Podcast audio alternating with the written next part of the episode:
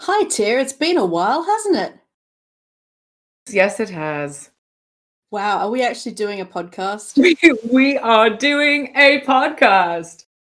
Let's sing the little podcast song. Ding a ding a ding a ding a ding a ding a ding ding, Ding. podcast. Ding. Sweet lovers love the spring. I don't think it's that song. I don't actually know the podcast song. That's fine. I'm really We- sorry. we- I have not, I have not learned the podcast song. We, we, we're going to do without the podcast song. This is the Not Just a Game podcast. I'm Dr. Catherine Flick, Dr. Tia Fothergill. and we're going to talk this week about travel. Tra- travel. travel. Uh, it's mostly because we're all stuck at home and we wish we could, right? I mean, I miss traveling. I mean, you only have to kind of go out and look at the furtive expressions on people's faces. They're all trapped in this horrible place that they've decided to live, and maybe they only thought it was for a short time. But alas, everything think- feels like forever now. I think it's also worthwhile. I mean, given that this is our first podcast in what Long time. a really time. Oh, an extremely long time. So if you're listening, thank you so so much. We adore you. We adore the pants yeah, off you. thanks for keeping You us on so your subscription list because it's probably popped up and you're like, who are these people again? Oh yeah, that's right, these people. And um, so uh, Yeah, I mean, it's probably worthwhile saying where we've traveled. I've traveled through motherhood um, and have a uh, little baby boy. Well, he's not so little anymore. He's one year. He's already one. Thank goodness me. Um, and Tia has traveled far away from me physically, which is very sad for me because I enjoyed hanging out with her in real life. But now I Yeah, get to hang out with her in person, in in virtual life. virtual life yeah which is all we've got now and that'll be part of what we talk about today so the um my travel was a bit different i um moved internationally i moved to british columbia uh, the capital of british columbia which is victoria not vancouver just in case you were wondering. People here are very sensitive about that amongst other things. Uh, and um, i have well, I would like to say that I've completely left academia and am now applying my vast range of odd skills to uh, my work in government. Uh, but that is um, not entirely true, uh, because even even so, um, I still have a you know a number of uh, papers in in press and, and things like that, and I have things that I do want to continue researching and, and writing about uh, and I, I still continue to maintain a number of intellectual connections and cultural connections with academia. I have to say, podcast though.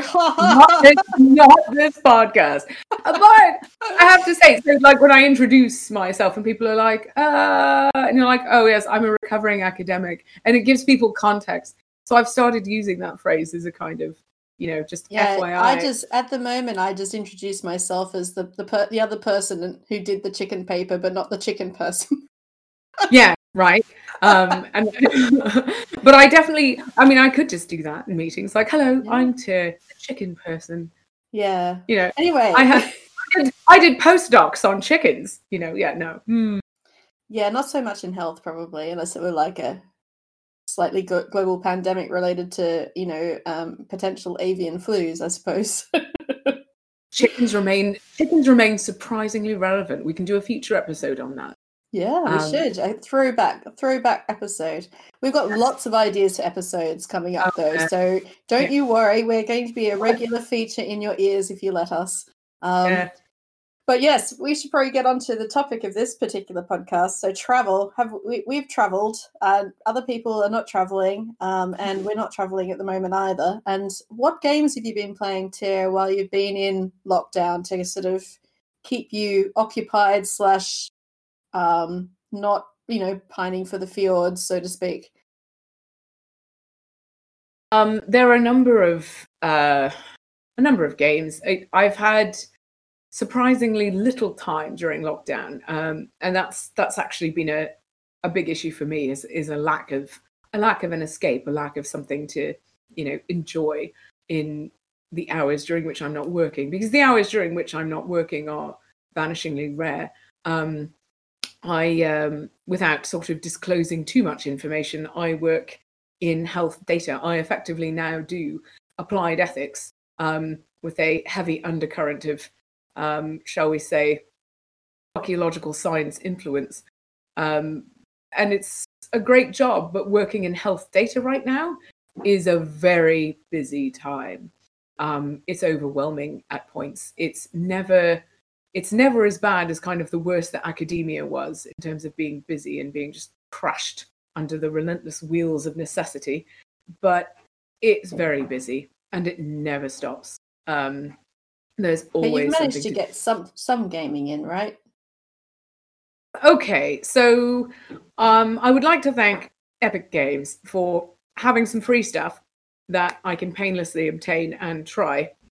So, amongst those things, I did manage to download Civilization 6. It's just sitting there on my desktop.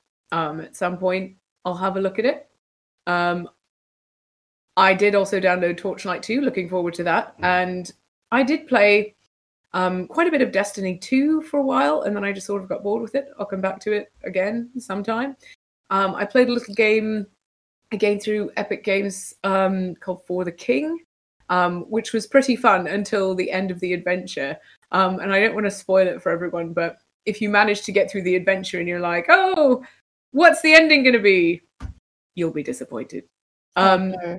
Yeah, yeah, no. That doesn't sound like a good recommendation. I'm, I'm not hugely keen on trying it. No, no. And if there's a place, uh, yeah, if there's a place that you uh, want that you see that looks interesting during the game, explore it during the game. Um, oh. Yeah. Um, there was we tried this other little game called We Were Here, um, that's meant to be like a, a two person rescue scenario type thing where one person's trapped and another person is trying to find a way that to get them out of a locked room.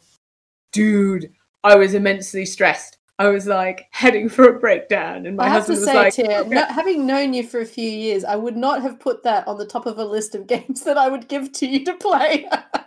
Sadly, I do not get to pick all the games in my life. Sometimes the games in my life are a compromise because I play with other people, and Yeah. that's that's why we play games. And this is why the kind of it's often why we travel, right? I mean, Mm, you're an expat.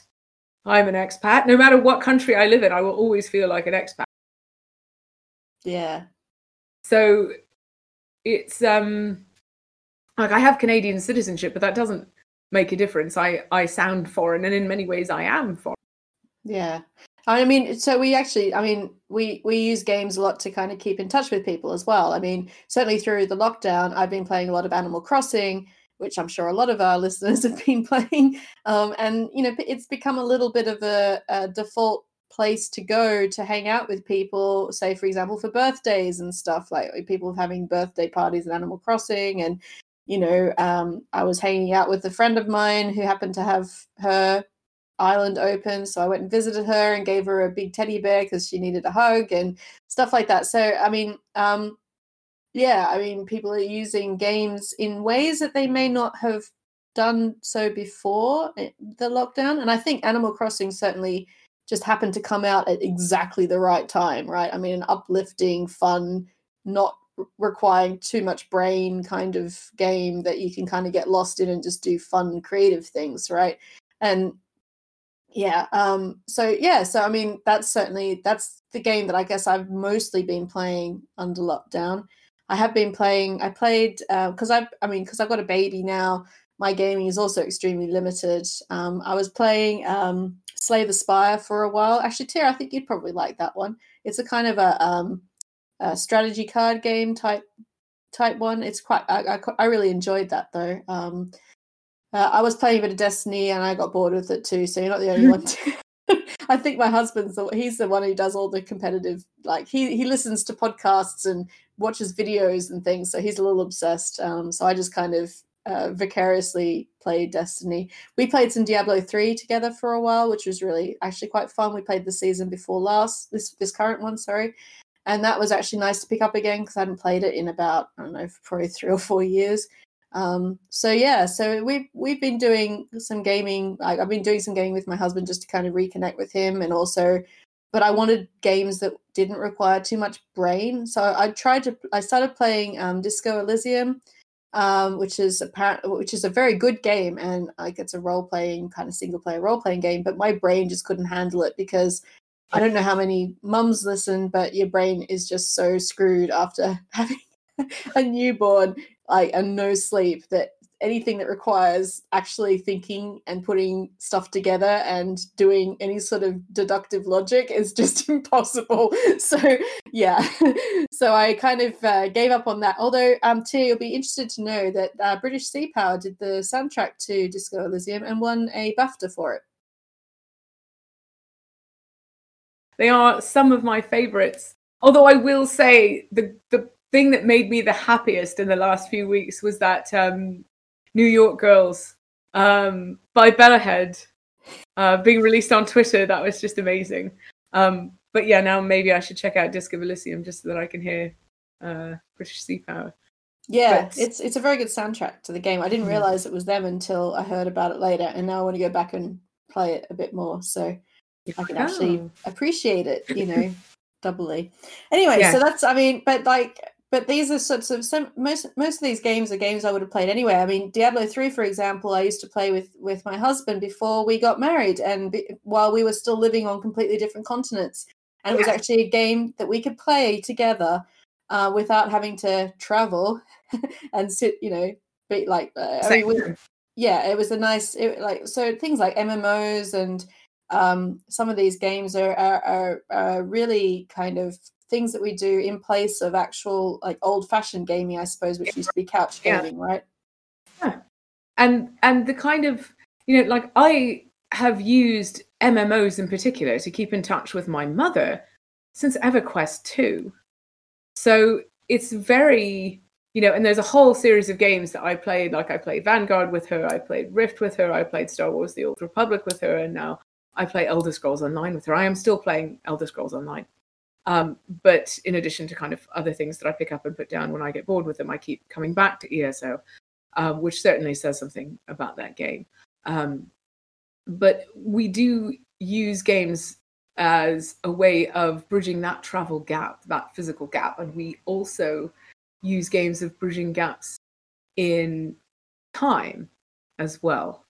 Um, so, I mean, I've definitely been kind of thinking about the games that I used to play and considering playing older games that I haven't broken out in a while just for that kind of the comfort of the nostalgia, right? Like just like I'm um, you know, in the evening when I want to watch something that isn't, you know, equally dystopian to the world we're in right now.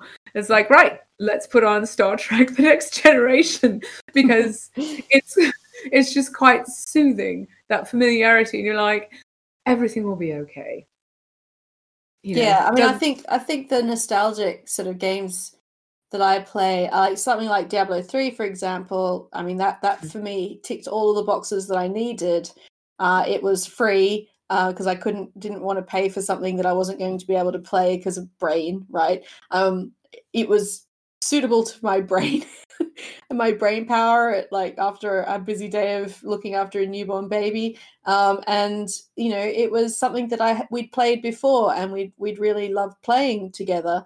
Um, and and so for really it was it it ticked all of those boxes uh, particularly the nostalgia box. It was just nice to pull it back out again and and and relive some of those experiences. And i think a lot of games do that for people too. I mean there's a reason why people keep buying uh, old like re-released games. Like I mean, Final Fantasy VII, the re-release of that came out recently, and um, I'm looking forward to the Crystal Chronicles re-release because I have a lot of good memories associated with that game, and it takes me back to a time when I used to sit and play on my um, GameCube and and and really like that was one of my favorite games on the GameCube actually, and it's got an amazing soundtrack if you haven't heard it. So, I mean, these sorts of nostalgic aspects to games, yeah, I think you're right. We do travel in time with them. Yeah, and it's it's really interesting. Also, um, I, I hadn't been thinking about this, but the the newest expansion for ESO is Greymoor, and it basically you know ta- takes you back to Skyrim, right? So it's you it's like supposed to be a thousand years before Elder Scrolls Five Skyrim, but it's definitely it's got that feel and it captures the kind of hugeness of the giants and and the sort of lethality of some aspects of the landscape. And it, it does definitely make you feel slightly nostalgic for a previous game. Um and that in a way is is also quite quite comforting. Um, yeah what other the- games have you played any games that do any other time travel within the game So, yeah, I mean, that's an interesting question because we do. So there's the sort of traveling back in your own personal history, right? And and as you point out, the the kind of traveling in time in the game. I think um, there's a lot of things like, especially I just mentioned ESO, but you you can get pushed into the past to view sort of some conflict with the aliens or or what have you, and and particularly in the in the main initial quest line um, in your interactions with the prophet and, and things like that. There's certainly um, there's stuff like that but what i've been most impressed with is when phasing has been done properly in a game and carrying it off in an mmo is a huge pain i can imagine. So what do you mean by phasing? So what I mean by this is when the landscape and the NPCs and the creatures and everything, the story in the game, all of that, and the environment to go with it, the level, tra- like advances in time to go along with a, a narrative arc. So um, the would I not everyone in the game will have the same experience of the same place because they'll be at a different time. So the archaeologist in me is like, yes, yes, yes, this makes sense because context is everything. Context is everything, everything, everything, and more than that. And it's the Lich King was the best example of this that I have. I I I still think that, that I've played. I did not play much WoW, full disclosure, um, but it did do some things really well. And I just remember the Lich King storyline and just being so impressed that I was obviously in the same place. I was obviously kind of, you know, had had this kind of game experience and it was now a different time Mm. in the game. The game has moved. You have moved forward. And I mean, I um I had an old friend who's, you know, total asshole um in, you know, real life, but he was an old gaming friend. And one of his biggest critiques of MMOs when they first came out, and we're talking a long time ago, um, was like, oh well, the world never changes. And I'm thinking, well, no, like I mean it does, but most of the time those changes are quite subtle. You know, somebody might um, make it a bit easier in Coldharbour and finally install a jewelry station so that you can do your crafting there if that's your favorite city. Um, or a new type of animal might be added to the environment or something like that. But asshole or not, he's right about that. It's it's very difficult to kind of get that right, and I have found those transitions when they've been achieved to be very kind of satisfying. yeah Um, Yeah, I have to say, I think, I mean, some of the MMOs I used to play, certainly like Final Fantasy XI, was not great at that. Um, and so it was always, it was really done in text. It wasn't done so much in kind of the, um, like the renderings and, and, you know, the actual physical environment so much. Um, I think Final Fantasy XIV did a bit more of that. I remember there being some of that in Guild Wars 2, vaguely. Was was there or am i misremembering it a bit of that. No, no, you you're right. There was a bit of that. So, um, but I that didn't feel like phasing so much as the world, the whole world just changed. So oh i see yeah okay it's like the Weezer song, the world has turned and left me here, and now all of a sudden Lion's Arch is totally different. You log back in and you're like, the world has turned and left me here. It's very like, uh, and yeah, now no. Lion's Arch is totally different i don't think i don't think that was the next line of the song somehow No, but I could I could rewrite it easily, It- but like okay the recognition would be necessary for it to be funny. I'll have to work on the funny. But the um, but it but it's there's a difference between like you progress through different space and time through your character's experience, your avatar's experience, whatever. Um, and the whole game world changes for everyone, and you may not know why. That actually, I think, is a. It's interesting you bring that up because I found that to be a bit problematic because it felt like there was this almost like projected cognitive dissonance where I was like, what's happened and and you would go through a storyline on a character and your character would experience a flashback but it would be to the wrong lion's arch Mm.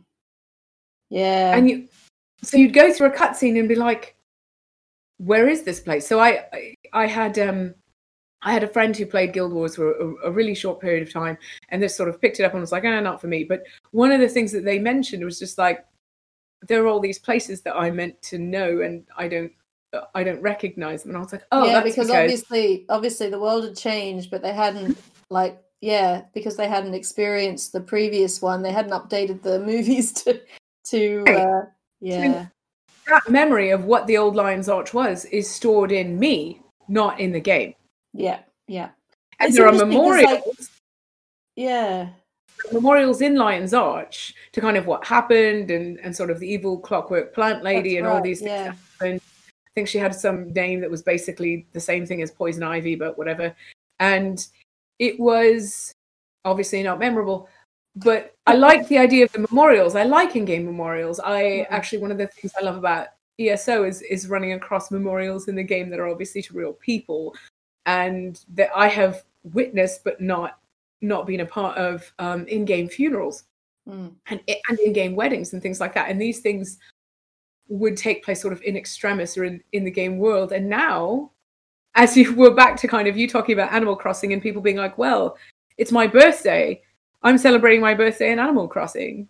Right? And people make memorials in Animal Crossing too. I've seen some Yeah. pictures of people's memorials to their, you know, to loved ones um, that they've created gardens for them and things like that in Animal Crossing. And I think there's just some really nice. It's a bit like Minecraft, I suppose, is uh, in these sort of open worlds where you can really build things the way that you want to build them. Um, it has a lot of scope for capturing real world events, not just in-game events as well, which I think is is a really nice thing about games. Um, I wanted to go just quickly mention though the um, um, the recent Destiny two uh, event, right? So so I don't know if you saw that, but there was in yeah, in a kept- while. haven't kept up with Destiny two. Well, so Oh, sorry. You, you'll you if you log back in, you'll find there's a little bit of um. So I don't know that I only know this secondhand because my my husband was like super invested in it, so I've been I've been kind of watching it through him. But he sat for like two hours the other day watching this giant spaceship come closer and closer to the tower, and then eventually get zapped to death. Sorry, spoilers by the um, Rasputin, which is like the big AI that protects. Yeah, I know. I know from Mars. Yeah. Rasputin. Yeah. yeah, No, I So- remember that.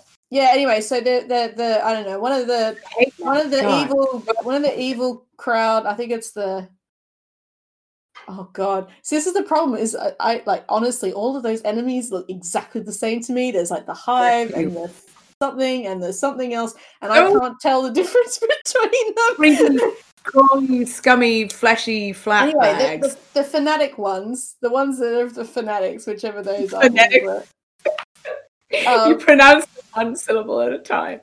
Sorry. fanatic No. but anyway, the fanatics, I don't know what what which ones they were, but they were the ones that they sent this big ship to like I don't know, like ten. Anyway, the point is is that there was a ship and now there's no longer a ship and this is a big and there's like rubble and burning and stuff you know all on the tower and that and and there's and it, and it started the new season of destiny 2 right so it'll be interesting to kind of see how much of this memory shaping they do in terms of you know um, how they actually integrate that into the um, into new characters' experiences, if that makes sense. When they do their, you know, when their arrival happens, is it just Yeah. there and it's left for them?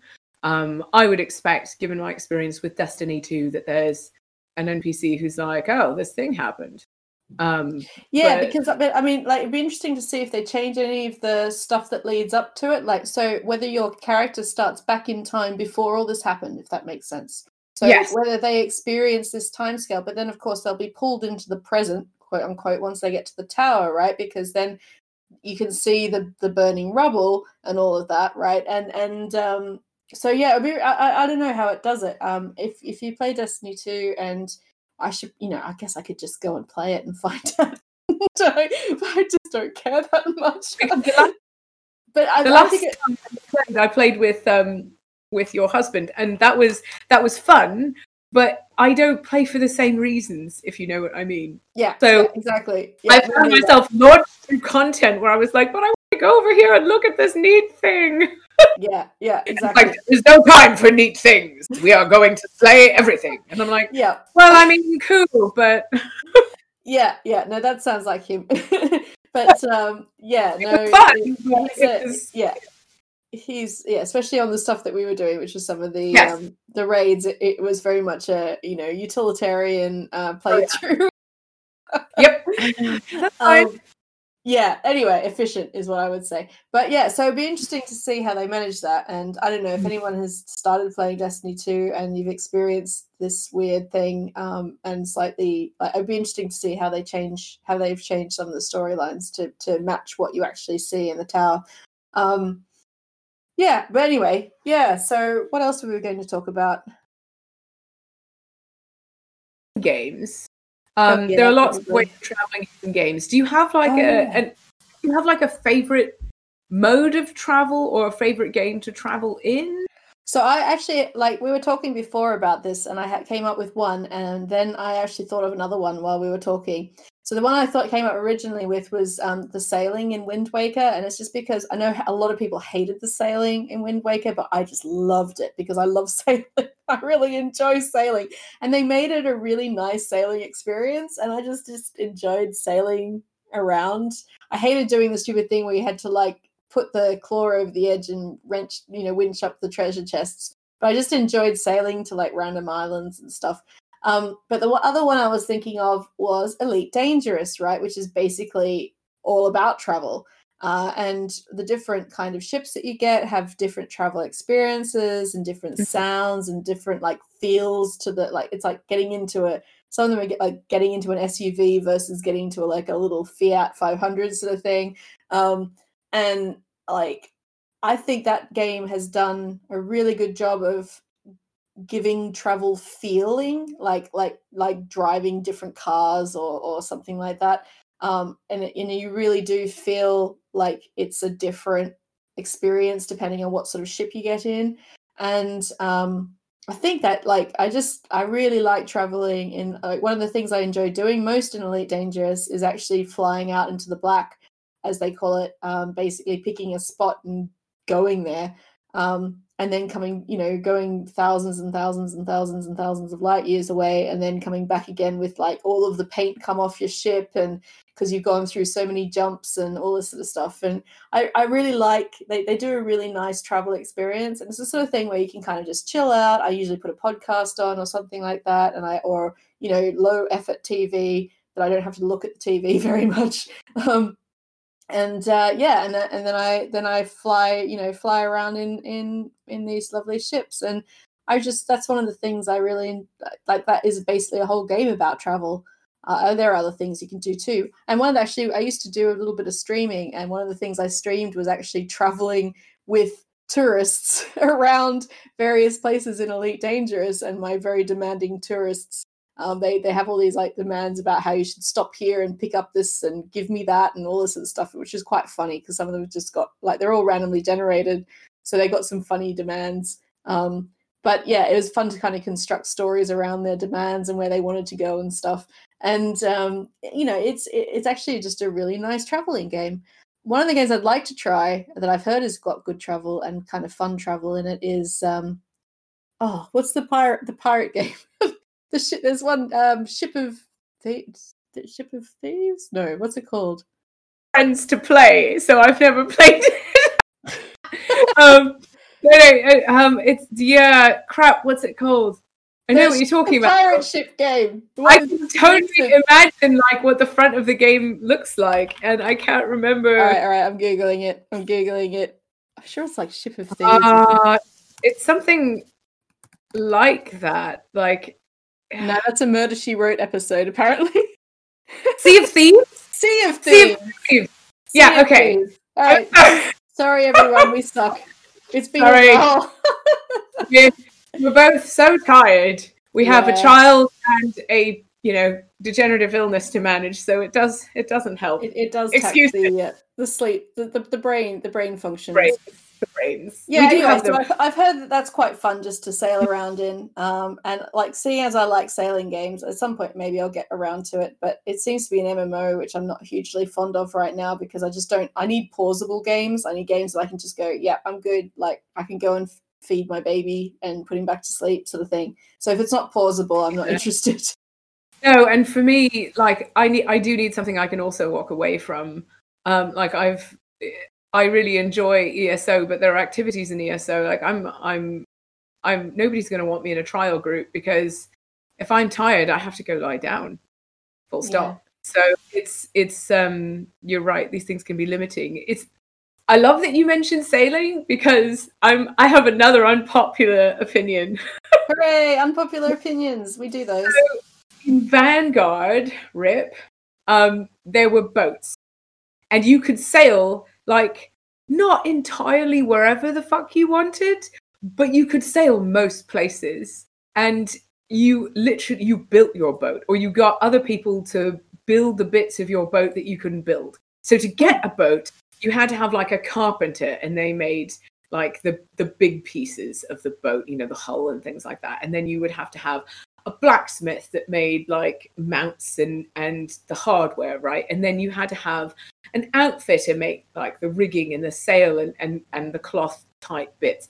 So it was it was epic at the beginning just to make a boat. But once you had a boat you could just fuck right off go wherever that you want like and just go fishing in your Hmm. boat. Um That sounds and nice. it was nice. It was fun and there were different kind of um, R.I.P. Vanguard. I, would have enjoyed that. Vanguard had some really cool stuff in it. Um, I'm not just saying this because um, I once I once named a place in that game. Um, I named the ancient port warehouse and said that it must be full of ancient port. if anybody remembers Vanguard, you can also thank me for the naming of the food wrinkled flesh bags. Um, because I was exactly. So I was I, someone asked me they were like what would you call just like this really revolting unidentifiable food that came in like a packet or something? I was like call it wrinkled flesh bags. And um so um anyway ancient port warehouse full of ancient port but positioned at a port location. That's my fault. I'm sorry. I'm not sorry. Um the boats in vanguard were amazing and you could make them in different styles. So there were different kind of countries and their boats all look different. And you could have like full disclosure from from what i remember there's a, a whole lot of um what's name when cultural things are stolen. I can't even come up with a simple word this morning.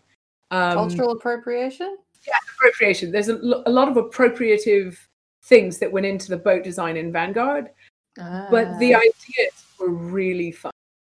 Yeah. um that was i really enjoyed it and a lot of people hated the boats like sometimes when you would zone to a different area you would fall through your boat Well, I mean that happens in real life too. I mean, when I'm zoning into a different area, I regularly fall through my boat. You know, I, I fall through my zodiac I mean, I was just no. sailing across the, uh, you know, the. Uh, that's what happens when you go across the, um, uh, the date line, the international date line. you, fall, you fall through your boat. Yes that's exactly what happens like boom yeah and then, Yeah. and then you're just there swimming and you don't know you're like well i guess i have to swim to shore but it's This is, uh, yeah, yeah, yeah. And good luck with that. Gonna die. Um, but the, so I I love that. I love that so so much. Um, I and think uh, there's so that was boats in there's boats in The Witcher Three as well, but they're not that great. I didn't enjoy them as much as other boats. yeah. I uh, Yeah. I mean, there's like in ESO, you can you can get on a boat and take a boat somewhere else, and there are some things that happen on boats. oh, in Um, Final Fantasy Eleven, one of the most scary, scary things you do as a newbie is if you started out in Windurst and you wanted to go to the the popular leveling spot, you had to take a ferry from this place called Selbina to no, or was it to Selbina? Anyway, you had to go across some water, and there was a ferry, right? And if you happen, like, if you did what most people do, which is to go and stand on the outside of the ferry, like on the, the deck of the ferry and look at the scenery as you go past, there was sometimes basically um, very occasionally uh, the music would change and you'd be like what's that? And all of these some of these like pirate skeletons would be there and they just completely own any newbie. You had to basically be top level to to fight them um, and then uh, the other occasionally what would happen and this this would happen silently is this sea horror which was a giant kraken would just show up and pretty much i think it was a newbie rite of pa- passage to be killed by the sea horror at some point because it would um, and um, it would basically attack anyone it could smell. It was it was a scent based thing. So if you were able to do uh, like the the the sneak spell, which was for scent, um, you'd you'd be safe. But most newbies don't have that spell. So yeah, so it was always uh, it was always a very deadly ferry ride, and pretty much every newbie died like three or four times, either to pirates or to the sea horror. And mostly, what I ended up doing was just huddling in the in the the um, under under the deck. Uh, there's like a room that you could sit in, which had no windows. You couldn't see anything out of. But when that music was playing, that's all you were. That's the only place you wanted to be because there was no way you wanted to be up on deck. yeah, it was good times. Anyway, that's space and time. There we go. The yeah space and time i'm also thinking so there's ferries there were ferries in in everquest even and i remember like having to wait for the wait for the ferries to turn up so that i could go somewhere else in the game. Um and of course you're bored to tears but if you wander off for three seconds that's when the ferry will come basically. Oh yeah um, yeah. That's always the thing and then you have to wait half an hour for the next one or something ridiculous. Yeah, yeah. No yeah. that's not fun that's the not fun way to do boats um but the um... yeah, I didn't I didn't like that very much at the time for Final Fantasy XI, but I kind of there's a certain amount of appreciation that I have for games that artificially like try to replicate real life, if that makes sense. Like these days, we're so used to just zapping here and zapping there and taking like the the, the shortcuts and you know mm-hmm. going to the waypoints and all this that we actually like you know you, you forget that in real life it does actually take time to get from point A to point B and yeah, it's boring. And yeah, you might get eaten by pirates, but you can also fish at the same time, I suppose. But yeah, but but but like, I mean, I'm night.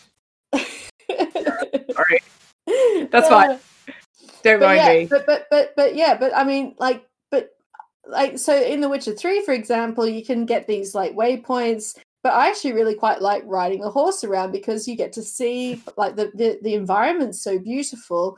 And yeah. there's occasional little bits like little dungeons or little points of interest or things that you just want to go off and explore. And and you miss all that when you just go zap zap zap between the waypoints i think. I think that i mean so there are some times when i play the witcher where i just ignore the waypoints and just keep play just just ride around basically um but then of course there are times when i'm like screw that i just want to get from point a to point b zap you know because I also make that choice, and I wonder how many other people do. So, like for example, in ESO, which I'm I'm still playing um, um, on enough, the uh, you have your way shrines, which are your you know your waypoints, your easy quick, and there are whole games where I have traveled around the game so much that I don't have any idea of what the shape of the game world actually looks like. Wildstar. Yeah was one of them. Everything just moved. The pace of that game was so fast that I didn't know where I was or what I was doing. I just, Destiny you know, 2's like that for me. Wouldn't have a clue. Oh, do you know what Destiny 2 does do that I really like is when you're waiting to load down to the surface of whatever, um, and your ship is floating along in that doo doo doo yeah, yeah. Um, and you watch the surface of the planet. I yeah, really like nice. that. That's yeah. a nice thing. So thanks for that. Yeah, and then the woo. Yeah depending on things. But yeah, like it's a nice that's a nice experience. But I was going somewhere else with this before I distracted myself with myself. Um, so we're talking about way shrines. Oh yes, right, way shrines. So um, I will choose as you as you have kind of spoken about. that I will choose to not use a way shrine sometimes because I would rather experience the place. There are some zones in um, Elder Scrolls, and some of them are really old and some of them are really new. There are zones that I will choose to navigate on my horse, and there will things that I will choose to do actually on foot because wow. I would rather I would rather just be there. In, yeah, in that location. Yeah, and it's it's definitely like there's an escapism type of thing, but there's also things that you miss um, if you are moving too quickly. Um, yeah. And like just just getting into the antiquarian system, which we can talk about in another podcast, I have already, I thought that I was like big completionist in most of the areas of, of Elder Scrolls um, on my main character, but I've already found two or three different quests that I hadn't come across before just because I've been exploring, you know, in detail, right? Being very thorough, looking for an excavation site, right? Hmm. So it's um it's it's certainly when you have a game that makes you want to travel in like use more time to move through less space, right? That equation gets imbalanced. And there are other games that you just you're like, nope. Or and other times, like I have been in ESO where I've been like, oh, somebody's doing this world boss over here, and I'd really quite like to, you know, join them. Yeah, light it up uh, then I go to a way shrine and I pop over there. yeah, and that makes sense. I think, but I think it's also a testament to really good game de- game design when they do make you want to stop and enjoy the surroundings. I mean, someone's put a lot of effort into those bits, you know, into the into the into the design of the area that you're in and the textures and the weather effects and this that and the other and i mean i think that it's certainly it, it, it definitely is a testament to really good game design that it people want to actually map it out, that people want to uh, enjoy the experience of moving through the space. I mean, I, I, have to admit, I didn't really enjoy playing Breath of the Wild, which is probably a, a, a podcast episode in itself.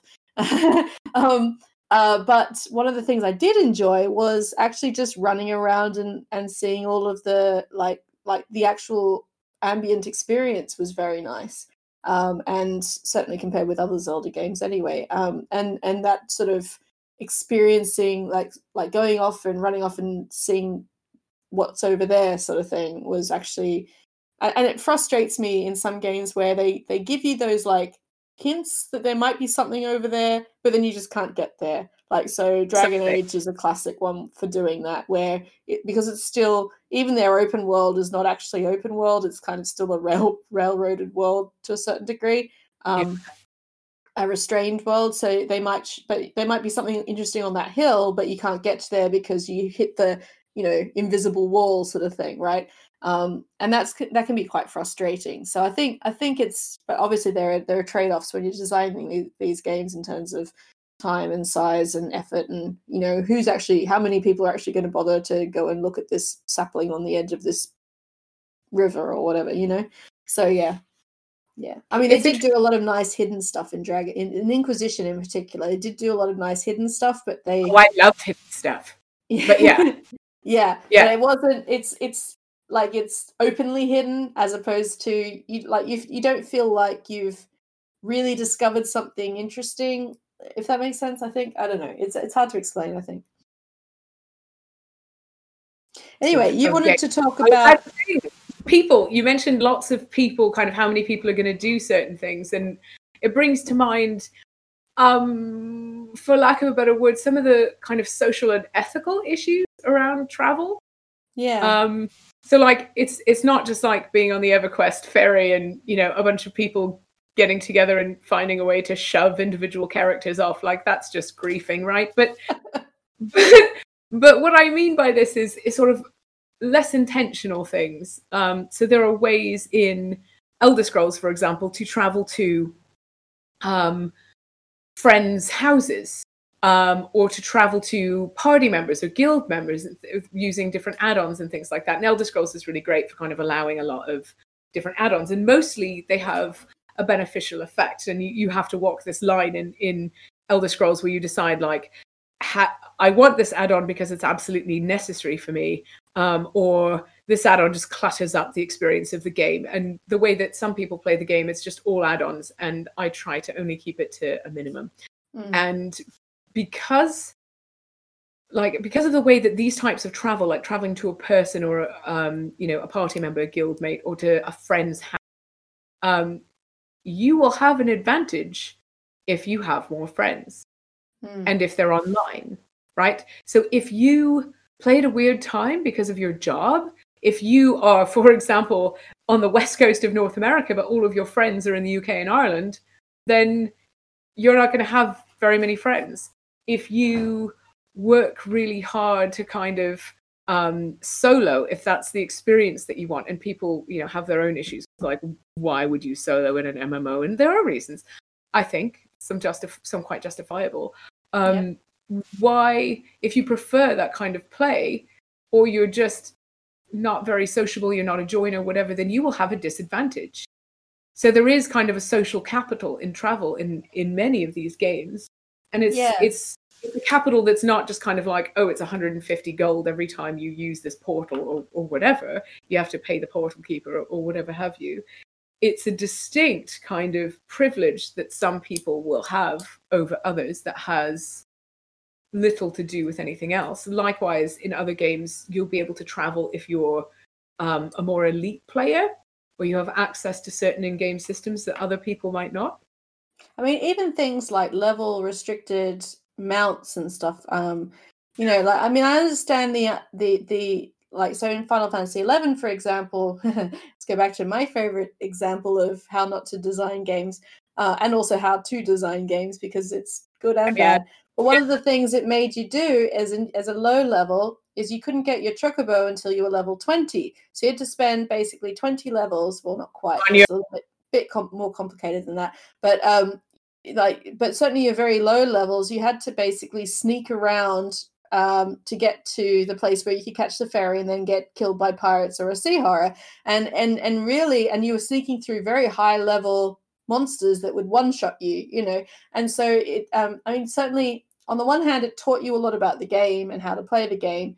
Uh, on the other hand, you know, once you got your chocobo, you could just run all over the place, and, and nobody, you know, none of these monsters cared about you, and and so it got it would it was certainly um, it was a very high like they often talk about Final Fantasy XI being like the cliff of like learning curves, right? and um, um, you know, it was definitely a very high learning curve, and I'm sure a lot of people were turned off by by that in particular because uh, it'd be quite frustrating. And I can certainly see some accessibility issues with some so- certain types of travel as well. Um, I mean, I think certain certainly ones that require you to be constantly pressing the direction that you're going, for example, um, could be you know problematic for for like if they've got non-accessible kind of key keyboards and things. Um, I remember Final Fantasy XI had a thing where you had hit the direction you were going, then you pressed R, I think it was, and that would just make you run in that direction just like forever until you until you got hit hit a wall or an a monster or something. Um, and that was actually quite useful. But then, like, there are ones where, like in The Witcher Three, for example, where you get on your horse and you can hit hit it, set it to gallop, and it will follow a path like the the the, the trail and and you only have to kind of adjust it if you want to say go right or left at a, at a junction or something you just have to tap it. And for someone like, I mean, I don't have massive hand issues, but I do get a little bit of RSI occasionally. And even for me, like some of these kind of things where you have to like repeatedly press buttons to to say go that way or whatever, it can be quite stressful on my hands. So I'm very grateful for things that allow you to kind of just hit a direction and not have to pre- put pressure on on like a keypad or a, um, a joypad or something like that. with Destiny 2 um, and why I kind of go away from it and come back. Some of it has to do with, um, you know, I'm bored of this story not being terribly interesting and a bit shallow.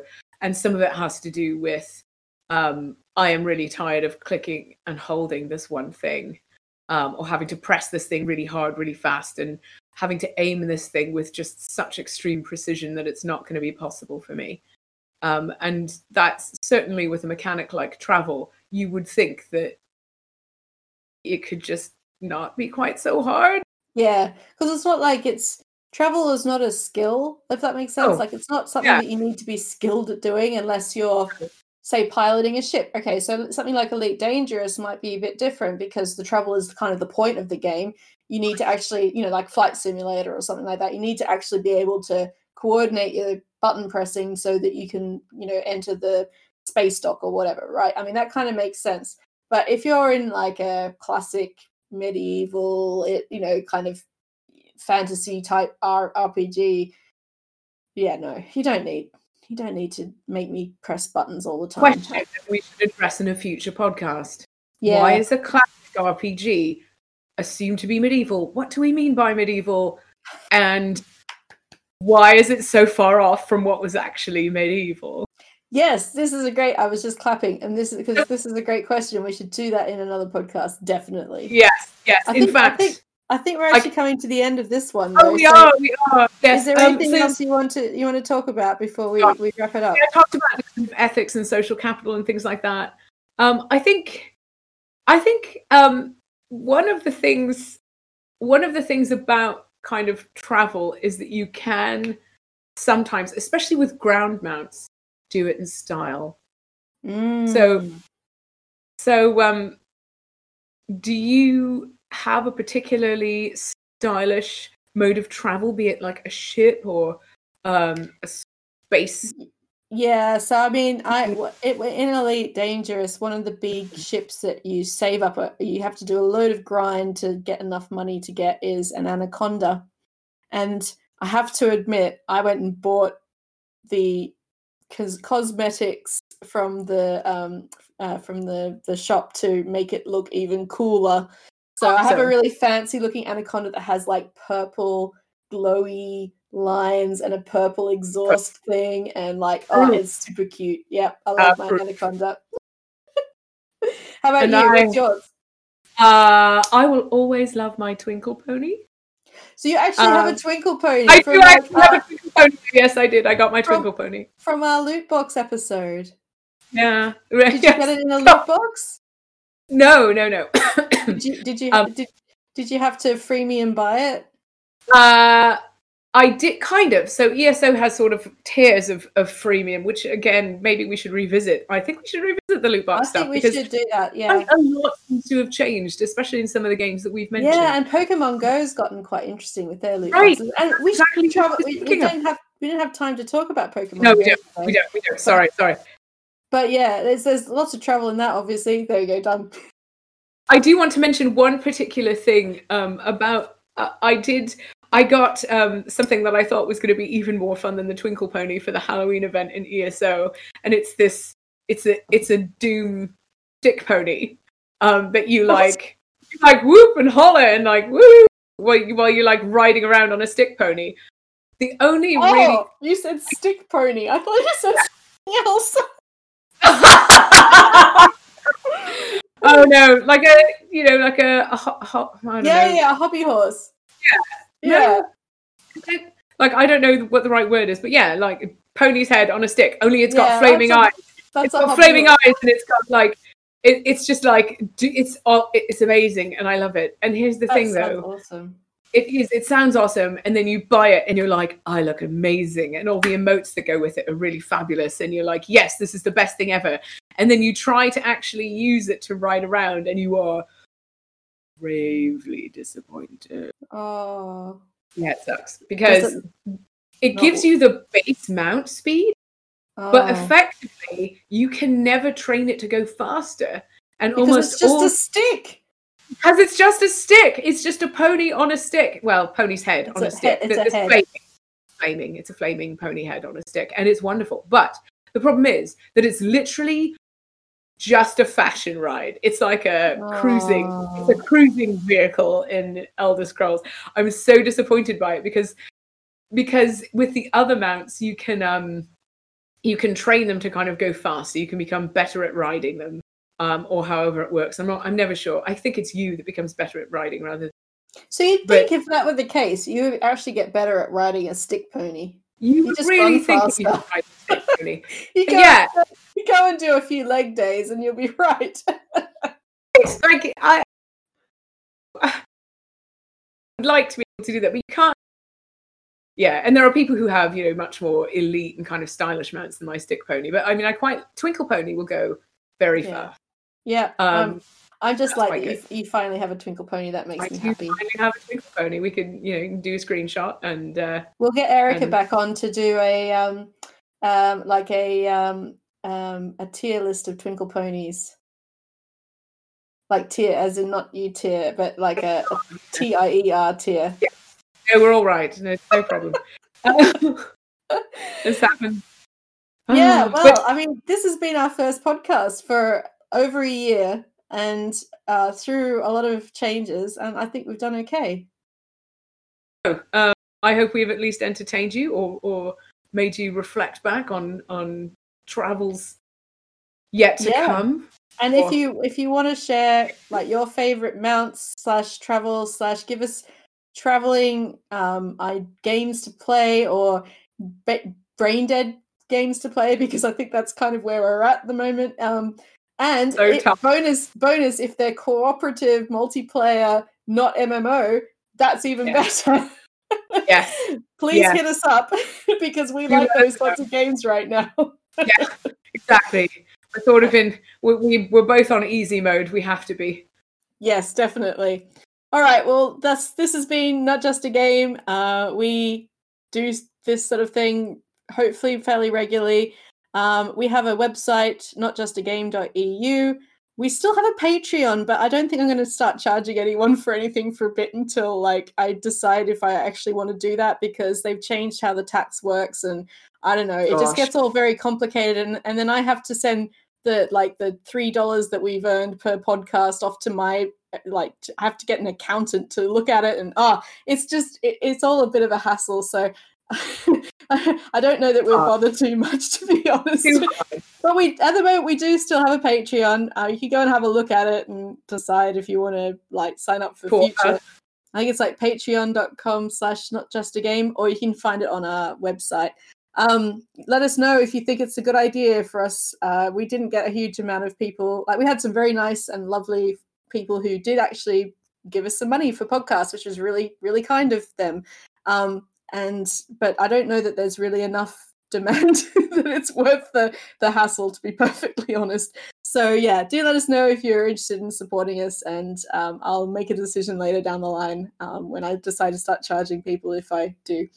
So yeah otherwise we'll see you next time and maybe we'll talk about well what is it what's the the the archaeologist class again? Sorry tia No, it's not archaeology, which is which is important because it's not archaeology. The antiquarian system in and, Elder and that's in ESO.